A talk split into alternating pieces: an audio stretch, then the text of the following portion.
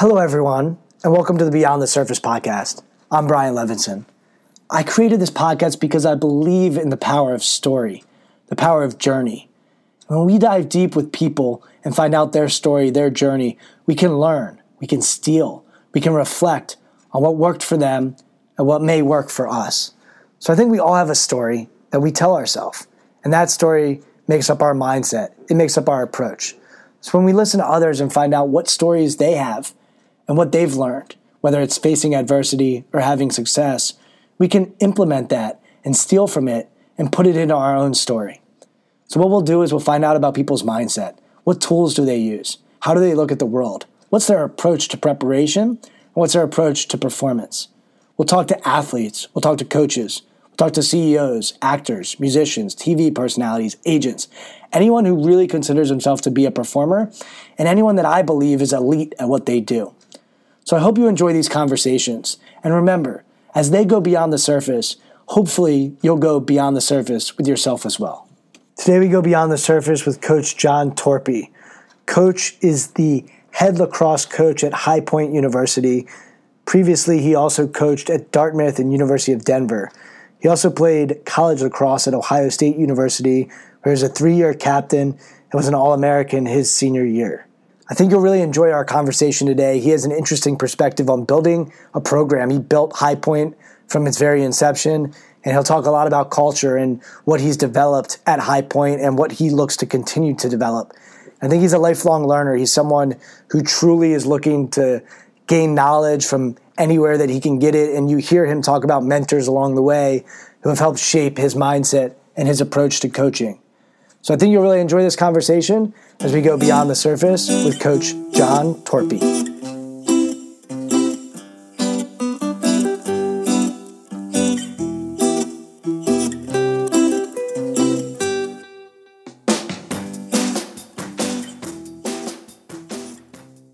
Coach, why don't you start by just tell me your journey, your your upbringing, what family was like, uh, walk me through when and how you got into lacrosse, but what was the family household like growing up, siblings, that sort of stuff? Yeah, come from a big Irish Catholic family, uh, born up in Buffalo, New York, raised in uh, Baltimore, Maryland, and um, you know, come from pretty modest upbringing in terms of uh, our family's background, socioeconomic background, and uh, was fortunate enough to um, go to a great school, Calvert Hall in Baltimore, and then went to Ohio State to play and then uh, since my days at Ohio State, I've been in coaching. So it's been a good, nice, long journey, but have an amazing family, uh, amazing wife, amazing children. My parents are incredibly invested still in what we do, uh, come to all the games. Uh, fortunate to still have two grandparents alive that are uh, very supportive. I have a brother who's been uh, a great mentor and friend throughout my entire life. So, really good family and um, just like I said, incredibly supportive of everything that I've ever wanted to do in life. Older brother, younger brother? Older brother, uh, yes, he's got me by three years, and uh, to this day, if you put us both in the same room, there's still a good scrap that happens. So, uh, very competitive growing up. And so, tell me what, like, take me to 12 years old. He's 15. Is he playing lacrosse? Is what's that dynamic like? You guys, it, you know, it sounds like you guys were going at it a little bit. Uh, but what was that household like? And just paint that picture for us a little bit. Yeah, um, all my all, my father, all his brothers were all competitive athletes. Um, my mom is a super competitive person, and um, you know my brother, incredibly motivated, incredibly talented, unbelievably smart. He knew at four years old that he wanted to be a meteorologist, and that is what he is right now. Um, so he was uh, on a pretty good path in terms of what he knew. He kind of knew what he wanted to do, um, and. Uh, the, the strange thing about my brother is he was like six foot five in like the eighth grade, and unfortunately for me, I was about four foot eleven until my sophomore year in high school. So uh, the battles were one sided for uh, for most of our our early years. But yeah, just everything. I mean, he set such a uh, a great example and such a high bar for me, both uh, academically and then uh, socially, just making good decisions and making sure that I did that. Um, and uh, was an easy guy to follow. So he set me on a great path. I followed him to Calvert Hall, and then uh, you know I decided to go to Ohio State. He was a Penn State uh, Penn State grad, and I decided to follow in his footsteps at a big you know big Big Ten football school. But uh, wasn't you know he was an athlete, but he, he he more gravitated towards you know the you know the really the sciences. I mean, he was a he was a meteorologist, so a lot of math, a lot of physics, a lot of science. You know, and um, you know we both kind of went our separate ways in terms of athletics. When I went to high school, I kept playing, and he decided that after his freshman year, he was going to focus on his schoolwork. So. Um, but still a lot of backyard football games, um, a lot of good old fashioned, you know, brother fisticuffs that happened, and uh, I, I, wouldn't have asked for a better uh, a better person to mentor me and a better family life growing up. And you talk about being four foot eleven, and I don't know if that was serious or if that was a joke, uh, but so you were small growing up. What was that like? Uh, coming from someone who's always I was always the smallest of my friends and I think for me, it, developed a toughness. I definitely had a Napoleon complex, maybe still do. Uh, but what was it like being being undersized or small, and also identifying with being an athlete while being small? Yeah, it was um, it was funny. I mean, I look at the way kind of recruiting is right now in our sport, and you've got guys that are you know freshmen in high school making decisions on where they're going to play college lacrosse. You've got eighth graders being forced to make decisions, and you know, I look back on who I was, and you know, as a as a freshman and as a sophomore at a really competitive high school, there wasn't anybody that was interested in taking me. You know, so again, that that kind of develops that chip on the shoulder type mentality that I feel like has followed me um, and been a part of who I am. You know, always trying to prove people wrong, both on the field and off the field, in the classroom as a person and uh, I definitely you know developed a lot of that just from being a little undersized and, and um, you know just always feeling like I had something to prove. And uh, I, like I said, that's that's something that I try to instill in our guys and something that I try to instill in our staff, just to never get lethargic and, and you know become complacent on what we've done in the past, but you know always feel like you have a little a little something out there that you need to get a little better at. Do you look for that in recruits?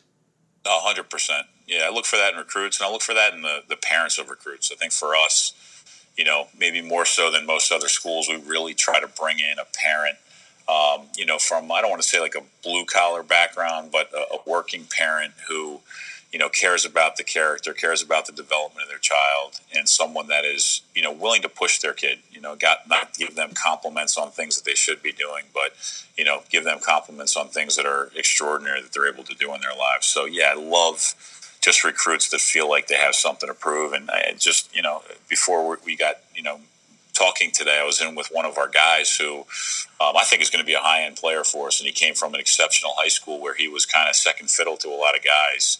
And uh, we talked about, you know, harnessing that chip on his shoulder and using it for good and just, you know, constantly feeling like, you know, like I was in high school. I felt like I had to prove people wrong. And I said, Do you have that? And we had a great 15 minute conversation about it. So, yeah, absolutely look for it and um, you know talk about it and really make it you know a part of kind of our mentality as a team not not being complacent but always feeling like you have that that chip and that that that you know just like i said that that piece to prove. I love it. I, I have a saying that i love which is complacency is the enemy of success. And the moment you become complacent you're in trouble. But i'm curious about the chip on the shoulder. Did the chip on the shoulder ever get you in trouble? Did you ever lead with the chip on the shoulder and, and maybe it it backfired? Or did has that been pretty sort of fail safe for you uh, in your career? Yeah, I think at times. I mean, at times you might push it over the edge a little bit too much. Um, at times you might come into situations where you're a little bit more guarded. You know, you're not as open as maybe you want to be. Um, I think that's where it, you know, it might it might hurt a little bit, but um, you know, I'd say it's definitely helped. You know, nine more times out of ten than it's hurt. And uh, again, it's it's. Uh, it's just something that just I know different people have different drives and different people have different things that motivate them.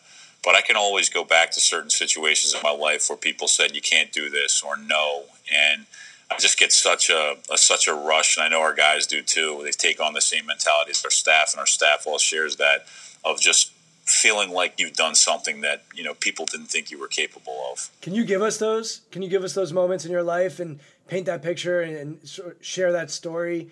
uh, or those stories where someone said no or someone said you can't do something and uh, how you were able to overcome that and, and make it happen? Yeah, I think a, a, good example is just this program. You know, I came down here and, you know, at the time there weren't really a lot of programs in our sport that were supporting it the way High Point was or ready to make a jump and, and be, you know, go from a good to great program very quickly like this school was ready to do And uh, coming down here, um, there was a lot of people that are like, "Are you sure you want to do that? Is this really what is the best thing to do in your career right now?" With some other opportunities that have come available, and for me, um, there were people that were like, "Don't go down there." There were people that were like, "You're crazy. You're not in a conference." You know, there's a lot of things that are that are that are against you down there, um, and I, I, just again I use that as a motivating factor, and it's nice to talk to recruits and say with all the people that said no, uh, there were some really significant people that said yes that you know knew who I was or knew who our staff was or knew the kind of guys we were bringing in that came into our corner, and uh, those people now are still very close and again, I think about those other people that doubted us, and, and they, they do they do drive me. I mean, it's not my only motivation, but it is it is a piece of motivation that I definitely use. Yeah, we have a debate in my field of internal versus external motivation, and uh, I think if you look at the great elite athletes and you study them, which is what I do every day. You find that they're very high on internal and they're also very high on external. So they want to fulfill their potential internally, but they also externally might want to be better than others and I think that that combination is is a deadly combination. Uh, I want to go back to your childhood a little bit because uh, I know of Calvert Hall, I know of Boys Latin, I know of McDonogh, I know of Gilman uh, because I'm in the Washington D.C. area and I know about Baltimore. But for those that don't know about lacrosse in Baltimore, that don't know about Calvert Hall, can you talk about being at Calvert Hall as a short dude, as a freshman and sophomore, and wanting to play lacrosse? And also, I'm curious just how the lacrosse stick ended up in your hands uh, especially because your older brother sounds like he he maybe could have been a, a heck of an athlete, but but was focused more on um, other things and science and, and academics. So a talk about Calvert Hall and b uh, lacrosse and how that came in into your life.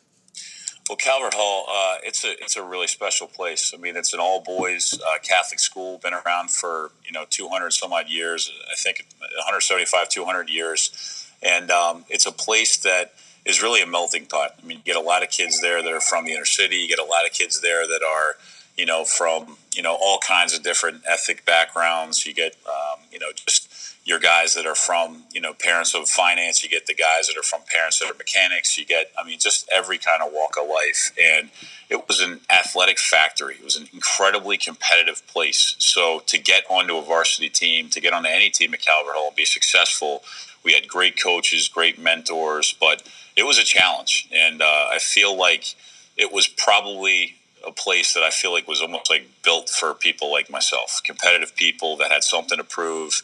You know, we were never the the, the, the, most pretty field, the most pretty school, the most pretty, you know, environment. But we were just a tough, scrappy bunch of guys that had come from, like I said, all different walks of life that, you know, kind of found this place, this special place where we had incredible leaders, incredible mentors, and it was a great lacrosse school. It was a great lacrosse school. It's, it's become probably a little better than it was when I was there.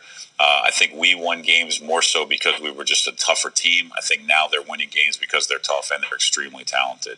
Um, you know, so in that regard, um, just just a fantastic place for myself, and, and like I said, super competitive both academically and athletically and uh, it's kind of the kind of school that I love to be able to send my son and, and, my daughters to at some point. And why lacrosse? How did lacrosse enter your life? Yeah, it's a it's it's a pretty funny story. I had a neighbor uh, that lived in the apartment underneath mine uh, who had a stick, and I had never seen it. My father was from Jersey City; he didn't know it really what it was. My mother's from Manhattan. Um, nobody in my family, except for my uncle Bill, I found out I actually even played the sport. Um, and I just looked at it and I watched this guy play, and it's it's such a interesting game. It's such a multitasking, speed, physical game. And uh, just growing up in Baltimore, it's around you everywhere, you know. So my father and I, even when I didn't play, we'd go to games at Loyola and sneak in there. We never paid for tickets, so at some point I'm probably gonna get in trouble for that.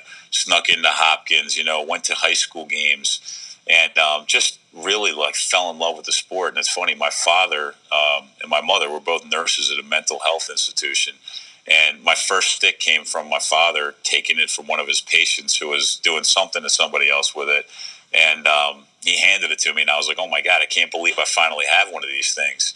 And um, I just, at that point, I didn't put the thing down. I fell in love with it. It, it. You find out that it is a game where if you put time and effort into it and you care about it and you, you know, you, you put the time into getting better, you can really thrive and you can excel. And uh, it's not a game where you see a lot of super high end, elite level athletes, you know, that are, you know, the guys that are capable of playing in the NFL or the or the NBA or even Major League Baseball.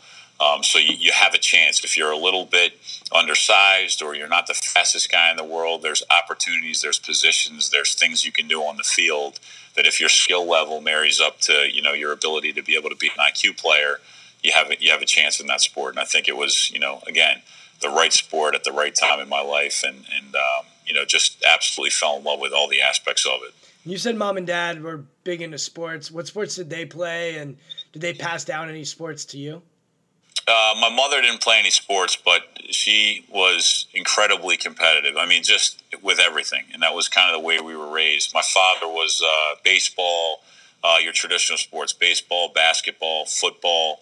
Um, my uncle played football at the Naval Academy. My uncle, like I said, played lacrosse at uh, at Holy Cross. My other uncle ran track, and um, you know, it was a competitive family of of people that, you know, just was always on. You know, we were always going to Orioles games. We were always, you know, watching NFL games. We were always, you know, going to sporting events, doing things like that when I was little. And again, my brother, growing up, you know, when he gave it up in high school, he was still a big, you know, athlete and he'd play a lot growing up. So it was just always around. I some of the most competitive games I've ever been associated with, you know, maybe weren't, you know, post college or in college, but it was just my brother and I, you know, playing in the backyard and my father having to cut the game short because the game would end in a in a fisticuff or the game would end in, you know, two guys yelling at each other. So always competition everywhere. How do you cultivate competition and competitiveness at your program now? I think you have to make it a part of not everything you do. I think there's a time to slow things down and, and, and teach guys and, you know, do some stuff where guys are forced to learn and, and maybe not the most up tempo physical environment to save guys' bodies and make sure that they're they're healthy and 100% going down, you know, into the deeper parts of the season. But you know, whenever we have an opportunity to do an up tempo or a physical drill, we try to make it competitive. And I think the thing is, I'm a big talker. I talk a lot to our guys, and it's not always, hey, let's do better here, let's do that. I challenge our guys, you know, and our, our guys will tell you that I'm one of the, you know, one of the guys on the field that's talking smack as much as anybody else. And I've always felt like, as a competitor, when you challenge a guy with your voice and you can back it up with your actions, you really find out what that guy's about right away. You know, so whether it's us in the locker room busting a guy's chops over his grades, or it's us out on the field, you know, talking to the guy about what he did wrong or what he did right and making sure he does it again. Um, when you challenge a guy, uh, whether it's through words or through actions, I think you find out right away if that guy is the kind of competitor that's going to keep going at you or he's the kind of competitor that's going to fade away. You know, and for me, the guys that tend to fade away with, with, with the voice, the guys that kind of tend to fade away with, with the lack of physical pressure or maybe an increase in, in, in how hard you're coaching them, they don't tend to make it here very long. And we try to find those guys out in the recruiting process. The guys that can handle the heat with, with your voice, the guys that can handle the heat with actions, those are the guys that I wouldn't even say like thrive, you know, are good here. They thrive here and they end up loving it here. Um, and that's the kind of guy that I want to surround myself with. So, competition is breeding in practice. It's breeding in recruiting.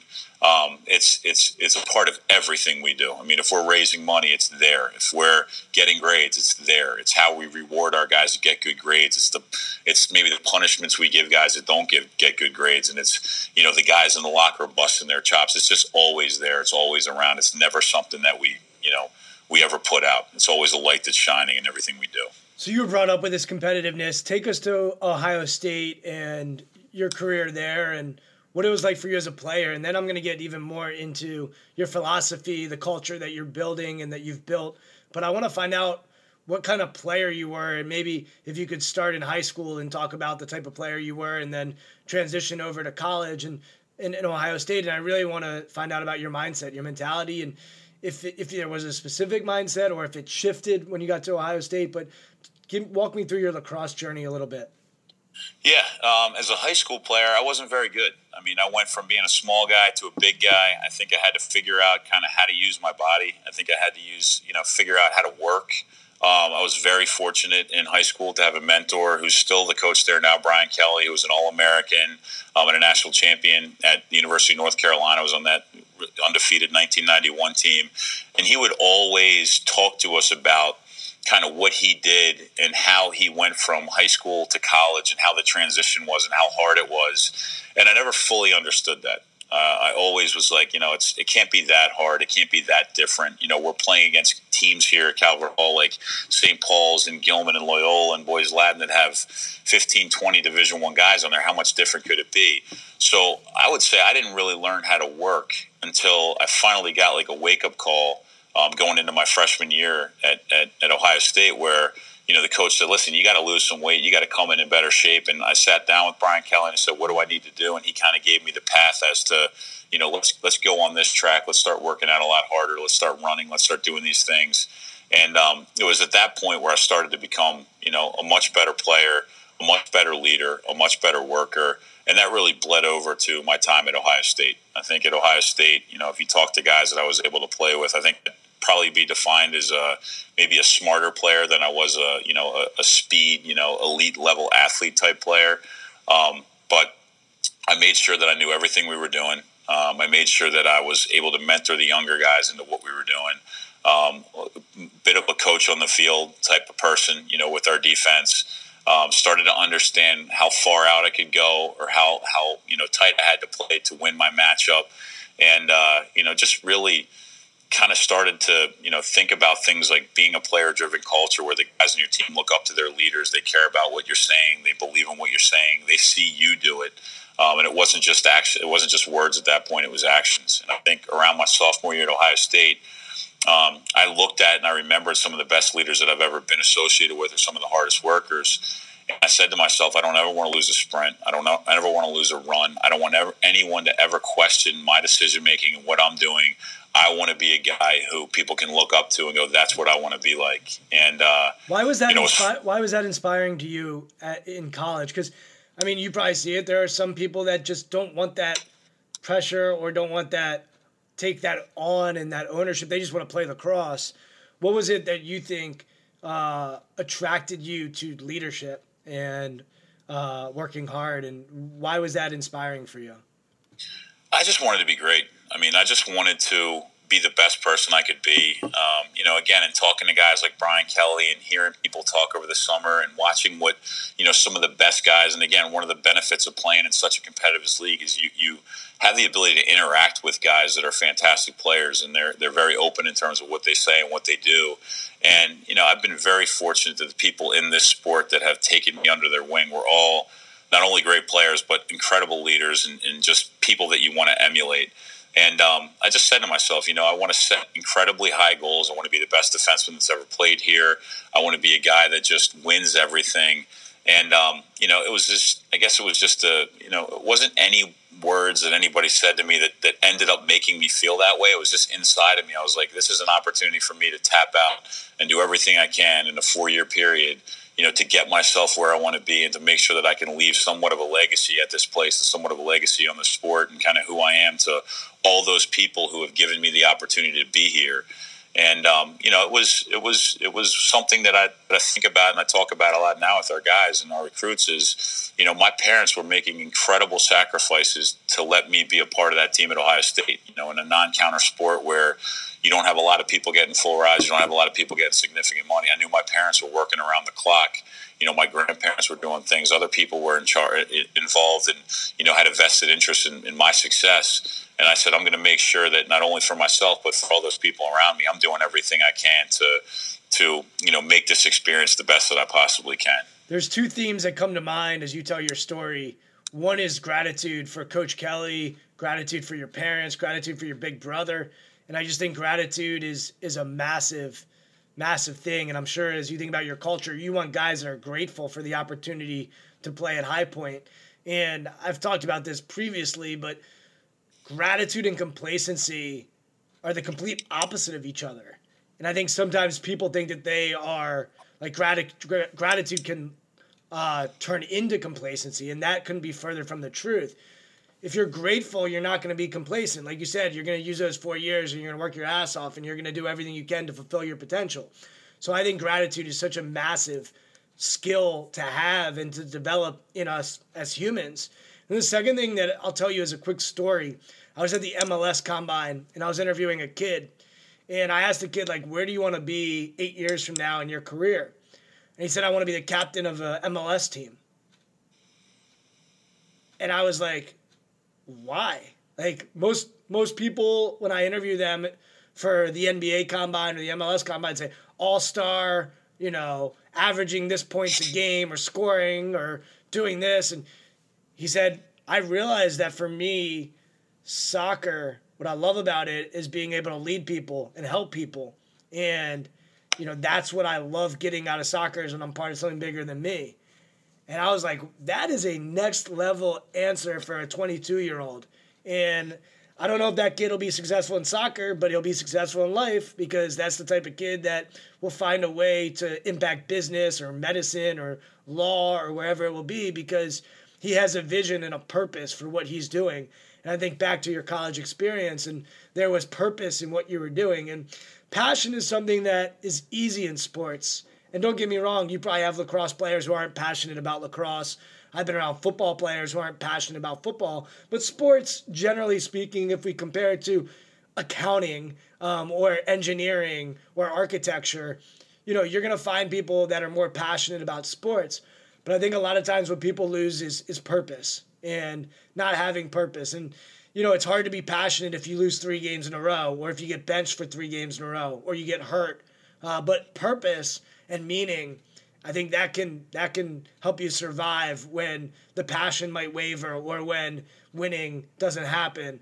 And I think you know when you look at your experience in college, there was true purpose in what you were doing at Ohio State, and you talked about leaving a legacy there and wanting to leave something better than how you found it. And I think that's just so valuable for all of us because it's easy to follow our passion, but it's a lot harder to find our purpose. And when we find that purpose, it just is so impactful.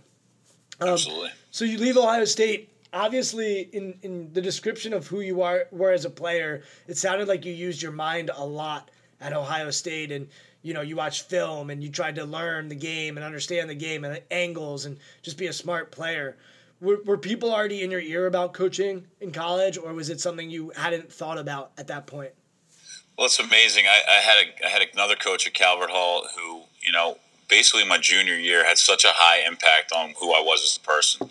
And uh, I'm glad you brought up like gratitude and being thankful because I feel like that's it's one of the most underutilized skills that you could potentially, you know, give back to your parents that have helped you. And it's an exercise I do with our guys every year. It's sending it's sending a note, you know, to our you know to our parents when our guys first get here to say thanks for all that you've done for us. You know, it's a it's the gesture of when our guys talk to, you know, uh, talk to the team, I say, please share that with your parents. It's, it's, things like that that I think is just. Can I give you? It's a mess. Can I give you a, a, little piece, a cool piece? I'll send you a video on this. There's research done that showed um, that when people write the letter, their happiness increases because gratitude is linked to happiness. Absolutely. So they, they test. They brought these people in a room. They test their happiness before they write the letter. Then they test their happiness after they write the letter, and they show an increase in happiness. What's really cool, and maybe you can add this to the exercise is when you pick up the phone and call a person and read the message out loud. Have you guys done that before? No, we have not. It's next level. I've done it with like badass athletes, like wrestlers, football players, lacrosse players, and you see these tough dudes, maybe a little tear starts rolling down. And I always ask them, I say, what what was that like for you? And they always say, man, it felt so good, like to deliver that message to that person. And then I always say, well, how often do you deliver that message? And they're like, I really don't. We just, especially dudes, like we just don't do that. We we yeah. we don't deliver that gratitude. And what's really cool, so the research found that the happiness increased even more when we called the person and delivered the message. And one of the things I often say is, I say, what do you think is going on on the other end of the phone? and they said, well, I could hear them like tearing up, or afterwards they just said, thank you, I love you. And especially with guys, I think having that taking that gratitude and putting it Oh. on steroids and having a happy group and understanding that it's not just happiness, it's also leading to success. Because when we're grateful to be here, we're showing up for our workouts at eight in the morning and we're into it. And we're showing up for practice, we're watching film, and we're actually like, it's, it's something we get to do. It's not something we have to do. It's massive. So I love that you do that. And I'm, I'm going to push you to take it to that next level. And I'll send you that video because it's, it's next level stuff and it really they they did research and quantified this stuff and they showed a correlation between gratitude and happiness. So I'm, I No, it's love amazing. that I love that you do that. So you were talking about the parents and sharing it with the parents and sharing the game that way. Um, so what are other tenants that oh, sorry let's go back. Coaching you were talking about your junior uh, high school uh, coach. So did he inspire you to coach or did he what was that Yeah. Yeah, it was my junior year in high school, and um, you know, it, it just the impact that he had on my life was uh, was immense, and I don't and I don't even think he realized it until after I graduated. Um, but he was a person that essentially said, "Hey, listen, I think you have the opportunity to go to college, and I think you have the opportunity to play at a pretty high level." And it was really the first time in my life that anybody had ever said that to me. At that point, you know, the impact that he had on me kind of changed the way I saw things. It changed the way I attacked school. It changed the way I attacked my life. I still don't think I was anywhere close to the worker that I was going into college, but it but it got me off the couch. It got me, you know, thinking about playing. It got me, you know, motivated to do some different things. And I said to myself, "Wow, if that guy could do that for me." I'd love to have that impact in somebody else's life and be able to hand that gift to somebody else. Do you And so remember? that, do you remember the place where you were, where he delivered that message, or was it a constant message, or was there like a moment where he sat you down and, and really like talked to you? And how can you remember that? Is how specific can you be? Yeah, I mean, the first time he said it to me, um, and it was funny. I, I, again, I, I, had aspirations of playing, you know, lacrosse at Calvert Hall. I'd always like looked up to those guys, and I mean, the guys that were freshmen when I was there. I mean, were just they were gods, you know, to the guys that were at school there, playing in front of big crowds and doing amazing things and going to great schools. Um, but I went, I, I'd literally, you know, I would. I get dropped off by my parents, and then I would take a Baltimore City bus back to their work in the summer.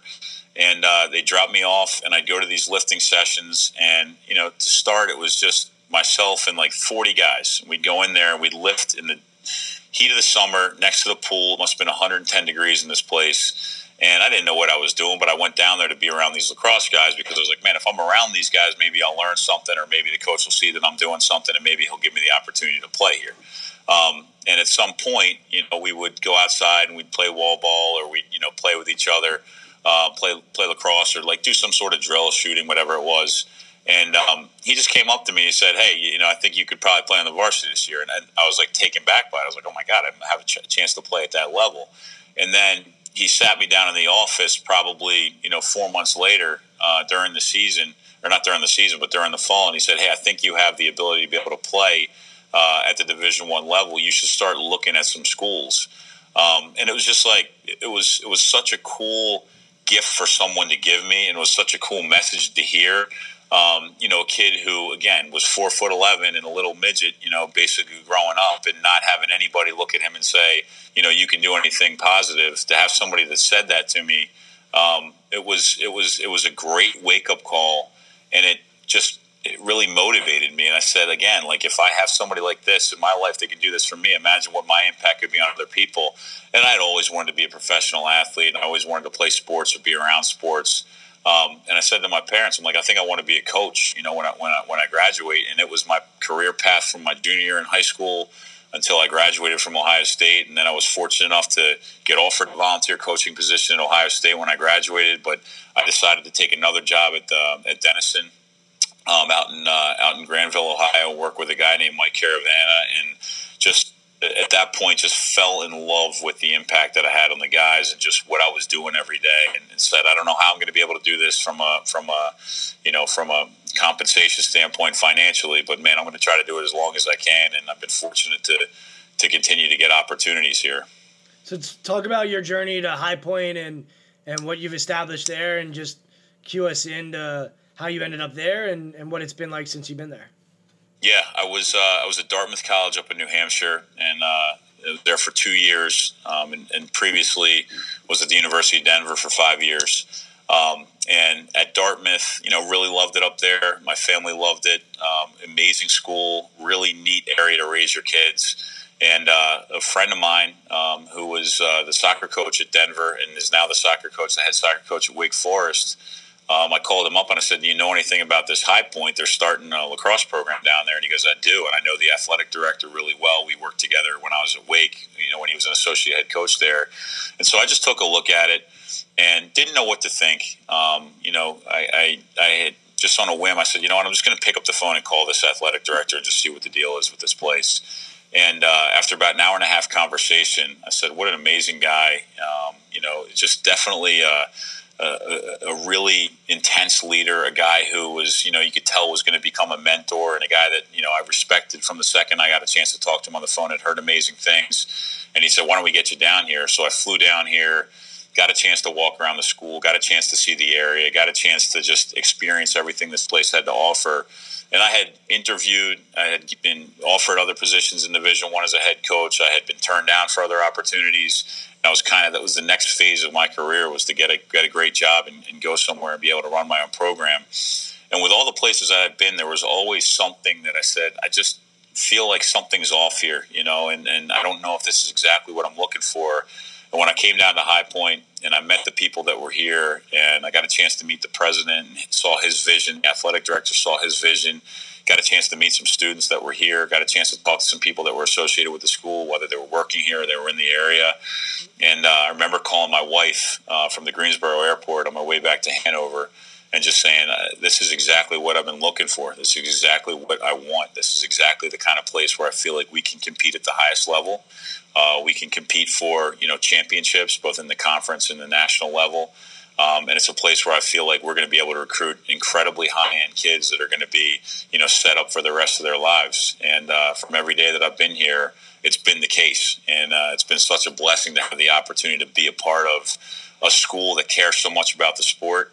Um, you know, working with a new athletic director that has just a great vision that, that, that wants to be great, like our former athletic director, um, a group of people and a staff that I just absolutely just think the absolute world of that are all head coaches in waiting. And being able to be at a school that attracts just such amazing kids and such amazing parents that are so bought into what we do and believe in what we do. And uh, it's just been an incredible journey so far. So walk us through what you guys do. Uh, what is it that you think is uh, the, the culture and the identity of your lacrosse program yeah, I think it starts with our parents. Uh, and I just got off the phone with him, and he's been an incredible friend and mentor. Andy Shay, who's the head coach at Yale, and I talk on you know weekly, you know biweekly basis during the season, and just you know shoot ideas off of one another. And I remember asking him, I said, you know, what differentiates your program at Yale? You know, you guys have gotten so good so quick. Um, from some other programs that are very similar to you, both academically and athletically. And he said it's the culture of buying with our parents. And um, I said, "Wow, that's that's incredible. That's it, huh?" And he goes, "We recruit amazing parents. We know that the kids are the byproducts of those parents. We understand that our parents believe in what we do. Um, and again, you know, when you are a little bit more of an aggressive personality, you know, when you challenge your guys at the level that we do, when you you know push your guys at the level that we do, we need parents that believe that." We ultimately do care about their kids. We love their kids. We're doing everything in the best interest of their kids. And while you might not be, you know, happy with the way we convey the message, sometimes the message is always real. Um, the message is always built on a great relationship of trust and doing what's in the best interest of their kids. You know, and like you talked about the gratitude and the thankfulness, you know, it's not uncommon for us to, to, to, to, pull a kid aside or to pull a parent aside and just tell them, one, we love them. Two, we, we, we thank them for what they do for us. We believe in them. And whether they play for us or not, you know, we're going to be there for them and we're going to be someone that they can lean on. And, you know, some of the most amazing relationships with guys in our program have come from those guys that don't play that I lean on incredibly hard to say, hey, what do I need to do to recognize you more? What do I need to do to make sure that we're you understand how important you are and how vital your role is to this program? And, um, you know, those guys that face a little bit of adversity when they're in college, whether it's through injury, whether it's through playing time, whether it's through losses, um, those are the guys that when they get into the real world, um, I think they're prepared for you know different personalities that they work for, different personalities that lead them. I think they're prepared for you know moments where things might get a little tough. And um, we try to instill in our guys, whether you're playing or not, you're one of our guys. We're going to care for you just the same. And your value to our program is immense. And I think the parents see that. I think they believe it, and it's the truth. And um, you know, when a parent sees that you're invested in their kid's ability to not only be here and do well in school and do well in lacrosse, but you care about the internships you get that kid, you care about the job opportunities you get that kid, you care about attending their weddings, you care about you know sending them a note when they have a child or when somebody's ill, you're you're reaching out, you're visiting them. It just it, it makes this relationship work, you know, and it makes everything you know just means something so much more than just being a guy who blows the whistle and yells at guys out on the field. There's so many things to chew on there. Uh, first off, the value piece is I was I knew you were coming around to that. Like everybody wants to be valued. Uh, some people want to be positive feedback, negative feedback, but everybody wants to be valued, and that's in the business world. That's with coaches. That's with athletes. Valued is huge, and then the the parent aspect of it is fascinating because I get to see this at the high school and college level. So I work with both of those levels. And the idea of recruiting the parent, I don't think I've heard that before. What I hear all the time is that those parents are a pain in my ass. Uh, I hear parents these days, and all they want is little Johnny to be a superstar. And, you know, I hear so much bashing about millennials' parents and this term of millennials and the parents are are crazy today and all they care about is their son or daughter and they don't care about a team. And i have a couple thoughts on that. One being there's a video of bobby knight on david letterman 25 years ago. And letterman goes can you believe kids these days they're soft? This is 25 years ago. Like we forget those of us that grew up in the 80s and 90s that like 1992 is a long time ago. Um, and that's when this interview was. And Bobby Knight's like, no, Dave, it's not the kids. The kids are the same. It's the parents.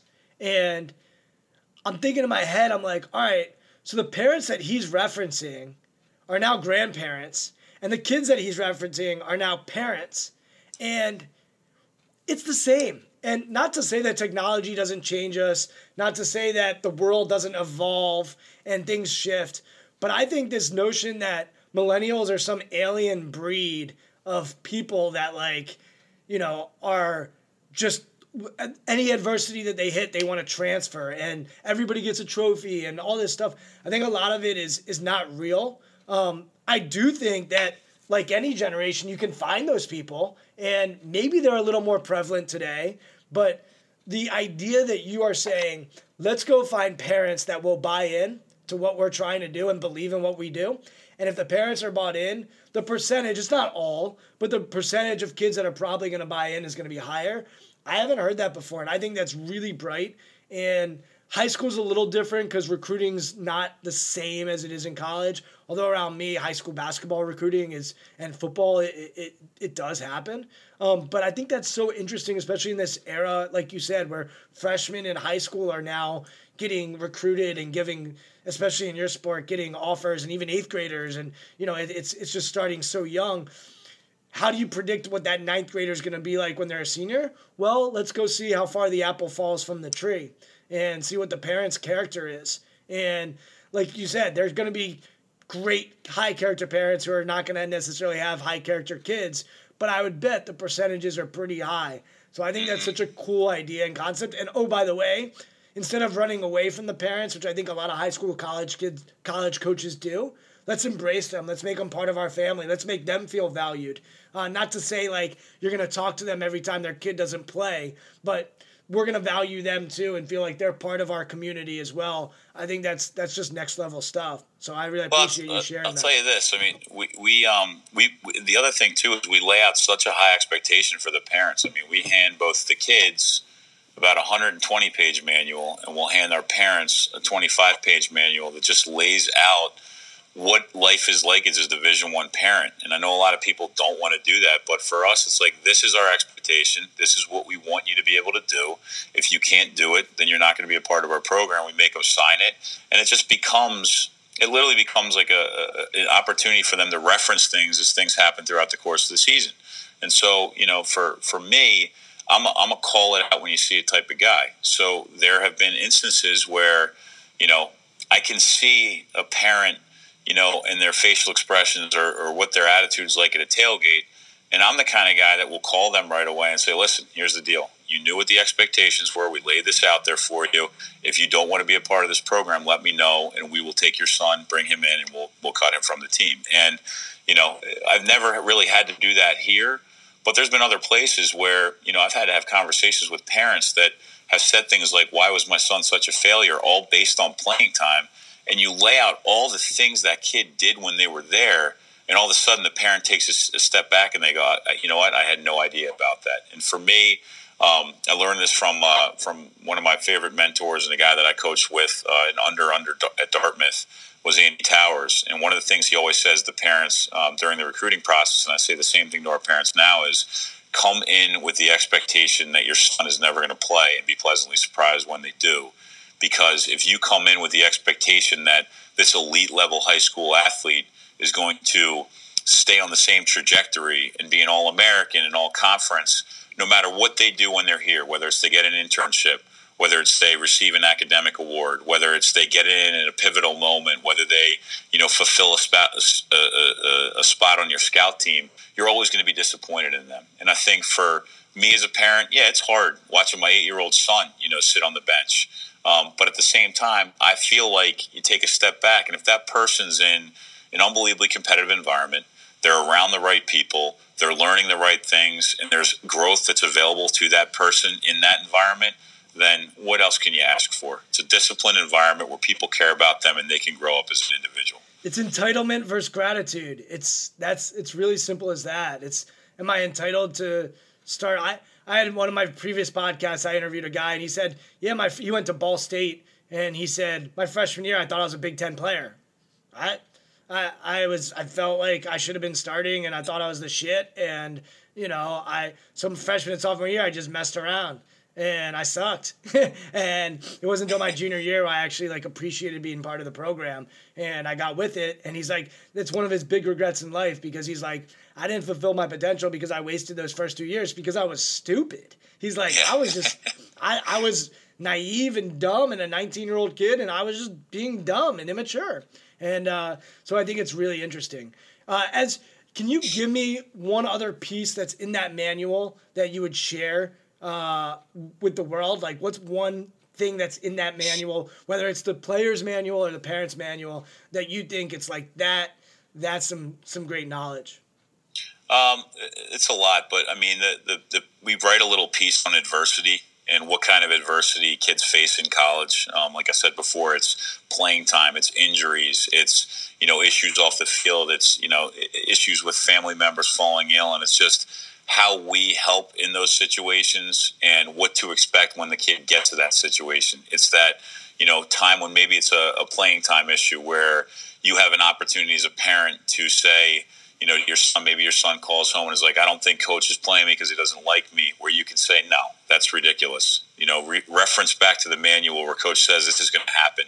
You know, and there's another thing in there, and uh, I learned this from uh, Frank Federaca. Again, like I think all good coaches are just incredibly good thieves, you know, and just look at what other guys do and say, wow, this guy's got this dialed in. Let me take this and use this.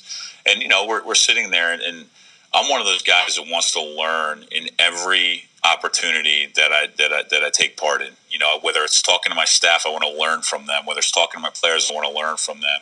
Um, and I remember talking to him and I remember him saying that, you know, their typical freshman fall starts off at a five with their players, and everybody looks after the first scrimmage, and you go, "Wow, this guy's really good. This guy's going to be a good player for us." Then all of a sudden, you start to introduce things, you know, and you start to get to this point where you start erasing the mind of all these habits that are formed that are, might be negative, and you start overloading this kid with information, and so the scale goes from a five and it dips down to a zero in the first two weeks, and that kid is just overwhelmed.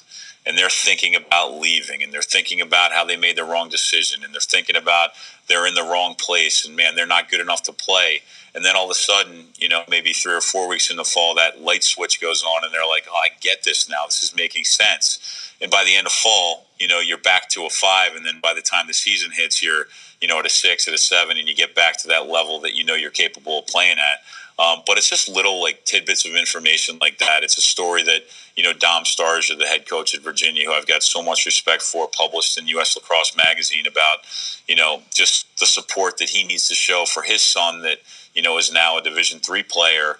Um, that that you know he has to basically take a back seat and not coach, as a national championship coach, call Steve Koudelka, who's a coach at Lynchburg, and give him ideas and offer information and what he can do to help. But he just needs to sit back and again understand that his kid's playing for an incredible mentor and a person that he's going to grow under, and just you know realize that that's a huge victory in life because so many people don't get that opportunity. But yeah, I mean, the manual is just it's it's, a, it's just a great resource manual for our parents. What's more important for a parent that you made the right X and O, or that you helped your kid learn from adversity. I mean, I I would show me the parent that's like, yeah, you know what, it's the X's and O's. That's that's it, and and I'll show you a parent that I don't want around my program, right? Uh, the other really cool thing that you have done is setting expectations around mindset, setting expectations around approach, and it's interesting because when you were talking about that number system and a guy being a five, I've been around a lot of teams at the high school and college level. And what I've seen consistently is like freshmen sometimes will come in and they'll play great. Um, and they'll just contribute. They'll come off the bench and you know have an impact, and they'll be the darling of the coach's eyes because they can do no wrong because they haven't been able to do anything wrong yet. Uh, but the sophomores, like in the high school and college level, those are the ones that I often see struggle and they struggle because now expectation, like you said, now they're they have all these playing time expectations, scoring expectations, and by the way, some coaching staffs also have that. And instead of trusting the process of improvement and growth, now they're just focused on the outcome and awards and accolades or professional or whatever it might be. And you see that happen all the time. And I'm sure you see it in your program. And they have to figure out and learn how to deal with that as a sophomore. And then once they become juniors and seniors, now they are more comfortable in what they're doing and how they're doing it. And I think outsiders that aren't involved in sports don't understand that because they're just like, the kid's talented. Like, he should just go from being good as a freshman to being great as a sophomore. And they miss this, this human element of things that a kid often puts on themselves and then when you take that into account, and then you might have a parent or a coach who also is putting other stuff on them, and they have to learn that. And a lot of times they just have to go through it and, and learn from that process. And a lot of them, that's why you see people transfer after their sophomore year because it's just changed. And now they're like, oh crap, I need to go and do something else because this didn't work. Uh, when reality is, it might actually be part of the process of learning and growing. Uh, do you have any thoughts on freshman, sophomore, and that transition? Say that again. Sorry. Any thoughts on the freshman sophomore transition and, and what you see? Yeah, I mean you're spot on. I mean it is you, you have this like just there are people out there now that just want everything, and I think it's the norm right in front of them. They want it immediately, instant gratification stuff, and um, you do have to talk about the process. You do have to just continually bring guys in and reaffirm them that hey man you're doing really good things you know and if you have the ability to film kids on the field and, and show them what they look like you know in september as opposed to what they look like now you know if you can chart certain things like you know where they've become where they've come in the weight room you know where they are from a speed perspective what they've picked up on um, you know, and you can remember those times when you were struggling a little bit as a freshman or a sophomore and kind of bottle that up and, and understand that there is growth there. I mean, it's it's it's tremendous and it's amazing to see guys just really just taking leadership and and, and just uh, a in just an ownership role. And for us, it's not just it's not just the on the field stuff. I mean, there are guys in our program that I would allow talk to the team about certain situations they've faced in life more so than myself. And I think, you know, one of the things that we've really prided ourselves on is being a player driven culture where I trust our guys that are juniors and seniors, you know, and I think our freshmen and sophomores see that, that, you know, we're going to coach a freshman and a sophomore maybe a little bit more intensely, you know, maybe, you know, keep an eye on them a little bit more. But once you earn, earn the trust of our staff and you get to the point where we believe in the decisions that you're going to make off the field, we believe in the decisions that you're going to make off the field, you almost allow those guys to coach, you know, and again, before we even sat down and, and talked today, I had one of our senior leaders, one of our captains, and a guy that I would feel confident leaving, you know, to go on a trip and hand the defense to him and know that he was going to say the same exact things we were going to say and hold the guys to an incredibly high standard. And, you know, it's been moments like that that I feel like create just an incredible bond between myself and our guys where I say, can you guys handle this? You know, or we're in a timeout and it's a pivotal part in the game and I look at a guy on our team and I say, "What do you think we should do here?" You know, and it's it's stuff like that that just gives our freshmen and sophomores an idea or a glimpse into what their life's going to be like if they stick it out and they work at it and they stay. And it's a it's a situation in our junior and seniors' lives to just transition into the real world and just want to be a part of something that's bigger than themselves, but also you know work to the point where they're so good at something that they can take control. Awesome. I'll tell you a quick story, and then I'm gonna put you on the hot seat and just grill you real quick. Uh, first of all, uh, you're a Big Ten guy, so University of Wisconsin basketball. I had an NBA scout tell me he walked into the gym one time. They were going to the Final Four, and head coach is just sitting there on the sideline. The players are running practice, and here they are in the Final Four. You know, this is like one of the most important things, and they're like, it, he, the, the scout said it was unbelievable. He never saw anything like it. The players are literally doing the entire practice, and um, I think to your point, when you get to a point where you can entrust them and give them the autonomy and the freedom, but also the responsibility to do it, it's next level stuff. Um, so it was just a story that resonated with me uh, as you spoke. Here's what I want to do next. I'm going to do something with you called preferences. So basically, I'm going to give you a bunch of different ideas, and you have to pick one or the other. So you can't pick both. So, do you prefer preparation or performance? Uh, I say preparation. Would you have answered it that way as a player? Um, no, I wouldn't have. And can you tell me how your mindset was different as a player when you were preparing, and your mindset was different once you stepped on the field to perform? Uh, as a player, um, I would say I was I was really into preparation. I was into it. I wanted to know who I was playing against. I wanted to know what we were doing. I wanted to know the ins and outs of it.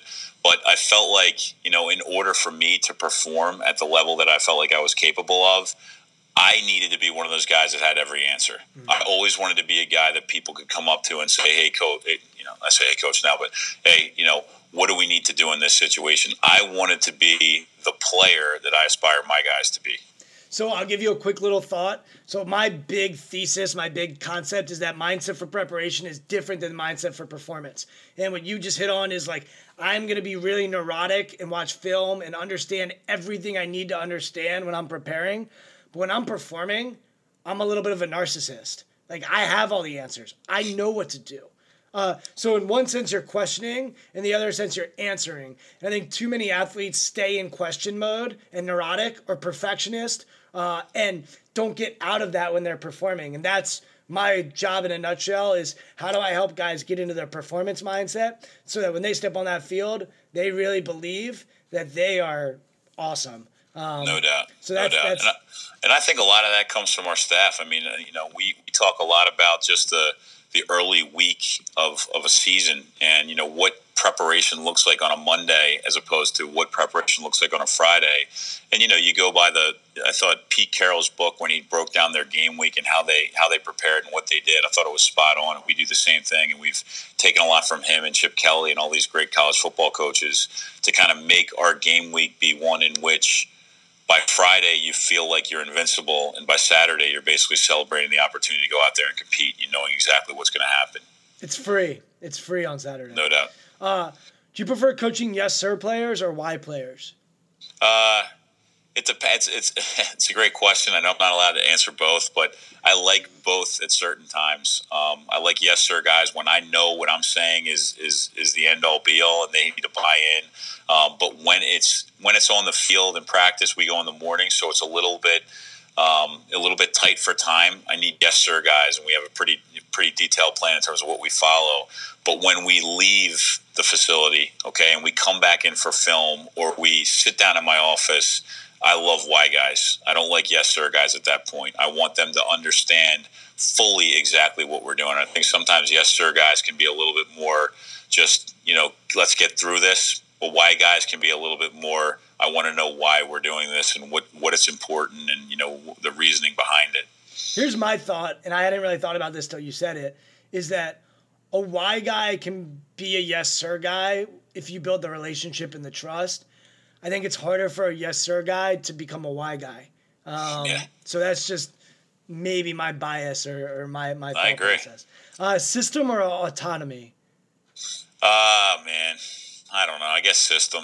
I mean, for us, uh, it's I get you know with all your questions, it's going to be a little bit of both. But uh, I feel like um, you know for us, I just feel like we've created something that allows the guys to be able to do things at a full clip and at their at the you know without really having a whole lot of questions. And I think when you have a system in place that allows guys to be able to to you know express themselves and allows guys to be able to you know, kind of have a personality in certain situations, then you get the, really the best of both worlds. Well, I'll give you some of these that'll be a little easier to pick one.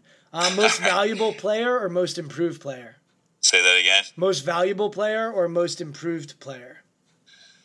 Wow, that's another hard one. I mean, uh, you know, we, we do have a philosophy here that, that, you know, our, our main goal and objective is for guys to get better every day. Um, so, you know, if a guy's improving, then they're living the life of the guy that we, you know, we, we value, whether that guy is, you know, the first on the bench or he's the last on the bench. But, you know, the MVP is also a byproduct of that, a guy who's gotten to where he is by working hard and buying into what we do. So, um, you know, if I had to pick one, I'd probably say most improved because so many times, like you look at those guys that are deep on your bench and how they cheer when a goal is scored or what their demeanor is like when things are wrong, things are going wrong or things are going well. I mean, that's the face of your team. Those are the guys that you need to make sure are the, the leaders in the locker room, the guys that believe in what you do, the guys that care about what you do, because they're the ones that the people that are struggling are going to go to for advice when things aren't at its best. So I like the most improved guys. Resume or eulogy? um, geez, man, that's a in like what context? I don't quite understand that question. I mean, that. Do you, do you prefer? Is the resume more important to you, or is the eulogy more important to you? So the body of work, the body of work after after they've finished everything. Um, I mean, I guess the body of work after they've after it's all said and done. So I'd say the eulogy. The way I look at that is resume is what I've done. Eulogy is who I am. Um, oh, okay. Yeah, like that's that. my interpretation, and and focusing the eulogy is more character, resume is more accolades. Um, this is deep, man. This is deep. It's called my podcast is called Beyond the Surface, so I like it. it has got to be deep. Um, positive feedback or negative feedback? Um,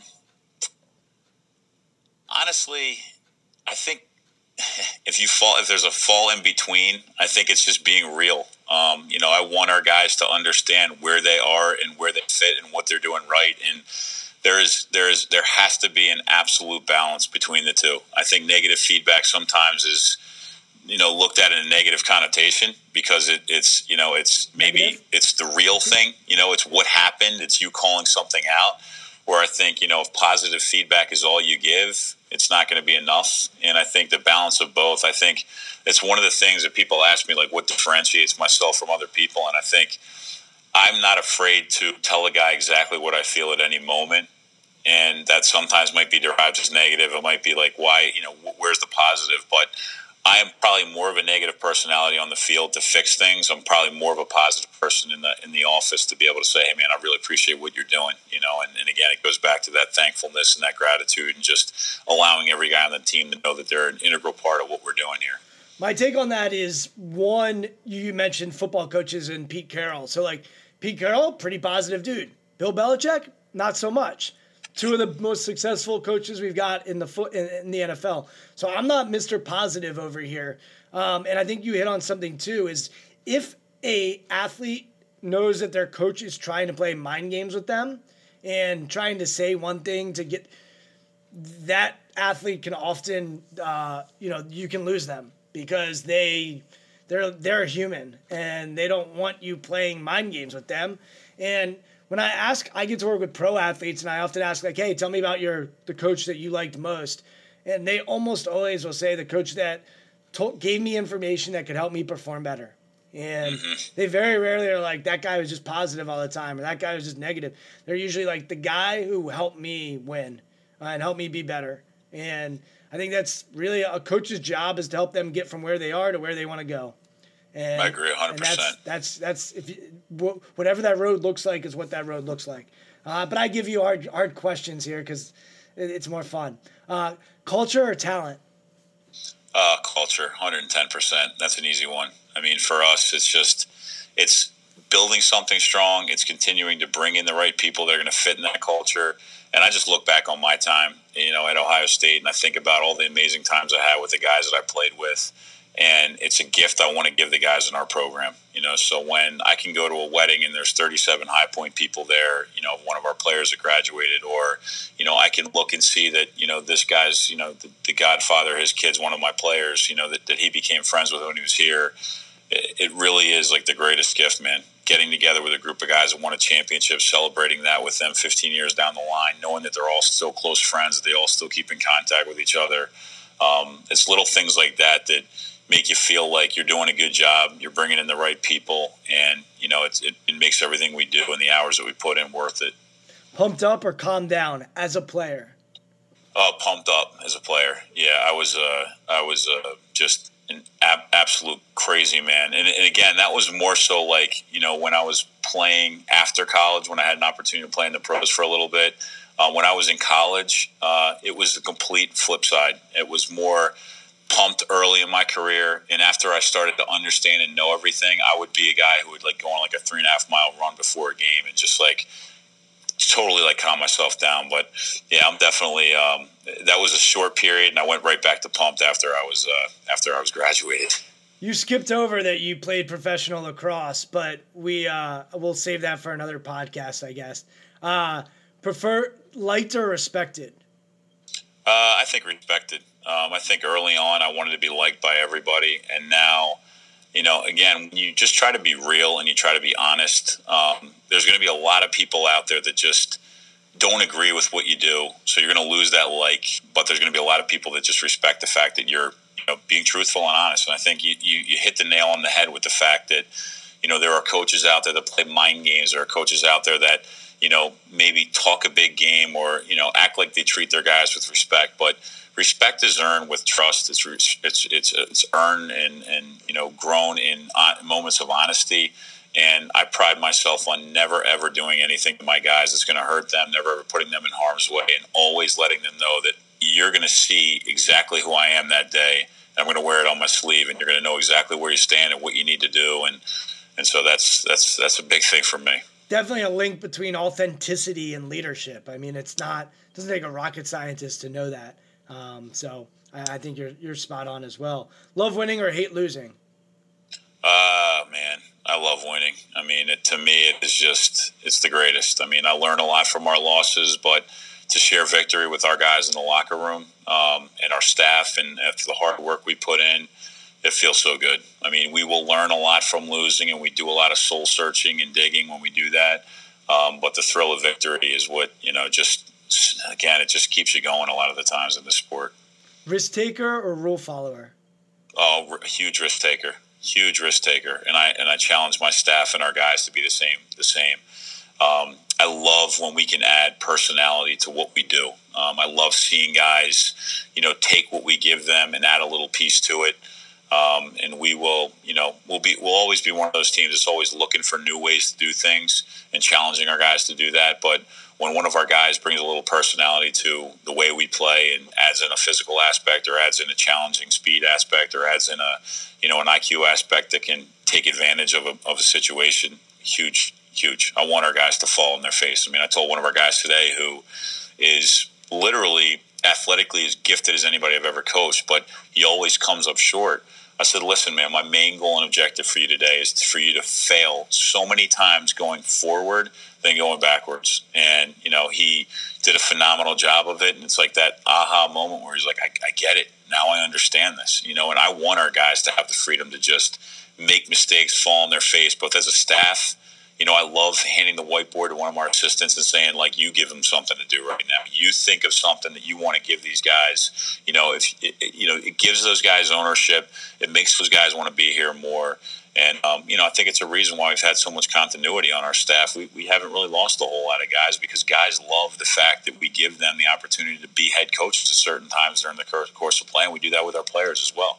Valued, right? Like you go back to that like as I think about themes that have come up today, grateful, valued, um, competitiveness. We talked about. I think it, it's it's not it, you know it take me like an hour to crack your secret recipe for success, but I mean I think you're you're onto all things that by the way science would back up are important ingredients to success. Starter on a losing team or towel waver on a winning team. Um, I've been both, and. Uh, I can tell you, you know, as, as playing in the pros and never stepping on the field for the 2006 um, Colorado Mammoth and accepting my role as a guy who was literally like there to like fight other teammates and get them out of their A game. I loved every minute of it. And, you know, I can talk to the guys on our team about not being the alpha male and not being the guy and maybe not being a guy that steps on the field. Um, but it's also great to know that, you know, you, you played a part on the field as well. So, again, um, the balance between the two is like most of these questions is, is critical. Um, you know, as a player, yeah, I love being the starter guy, but as a coach, I realize what that what that towel waver, what that excitement guy brings to the team, and sometimes it's twice as much as the guy on the field. Balance or specific obsession? Um, it's funny again. Like if you asked the younger me, it would be the latter. If you asked the me now, it's just being able to do a lot of a lot of things very well. I think as a head coach in Division One sports, you need to have incredible balance between your family, um, between your work, between what you do, with the way you interact with your guys, how you attack the recruiting, the daily you know tasks that you have to face in the office. So you know, balance for me is is critical, but you do have to be specific. You have to be obsessed with certain things that you do. Fear of failure or fearlessness? Um, I'd say fear. Uh, I'd say fearlessness. I think you have to have an edge. I think you have to be able to make mistakes. Like we said before, it goes back to that risk taker mentality. Like you've got to be ready to fall on your face, and when you do, you got to be ready to pop right back up and, and, and get back on the horse. Disassociate from pressure or embrace it. I love it. Absolutely love it I love, um, you know, walking into environments. I love having our back up against the wall. It's been something that I've, you know, enjoyed and thrived upon my entire life. And, you know, it's, it's fun. I mean, and when you speak a big game, when you talk to your guys, when you challenge your guys, you better be ready to step up and perform under pressure. So love guys that can do that and love to think of myself as someone that, that thrives in that environment as well. Awesome. So we're going to end it there. Uh, that you're off the hot seat and I want to give you just uh, you know the mic. And is there anything you want to promote as far as the team and uh, you know Twitter, social media? Uh, I'll just give you sort of an open open invitation to the one or two people that might listen to this, and uh, and hopefully they'll they'll follow High Point Lacrosse. No, first off, I really appreciate you doing this today. It's been great. Um, and, uh, you know, our High Point Lacrosse Twitter um, handle is phenomenal in terms of just getting a glimpse inside of our program. I think we really do a great job of, you know, sharing some of the things we do as a program, both community service wise, um, some of the things we do, um, you know, academically, a lot of the things we do off the field beyond community service and academics, some of the people that come in and, and, and talk to our guys and have an impact on their lives and just our daily practices. So, um, yeah, that's probably the only thing I want to push, but, you know, just, um, love doing stuff like this. Like I said, I, I learn a lot from this, and my biggest thing is you, you, can never you can never stop learning, and there's there's incredible messages to be found in, around every corner. Awesome. Well, I learned a lot from you. One of the big takeaways for me, honestly, is the recruiting the parents. It's uh, it's something I haven't thought of really, and I think it's something that is easy for us to just gloss over and just say, you know what, uh, I'm just gonna try to dodge those bullets. And I think coming up with a plan for them is is a much better way to go. So thank you for sharing that. Thanks for your time. I know we spoke for a while today, so I appreciate it and uh, look forward to talking to you again real soon. Okay, Coach. Awesome. Thanks, Brian. Appreciate it, man. We'll catch up. All right. Thanks, Coach.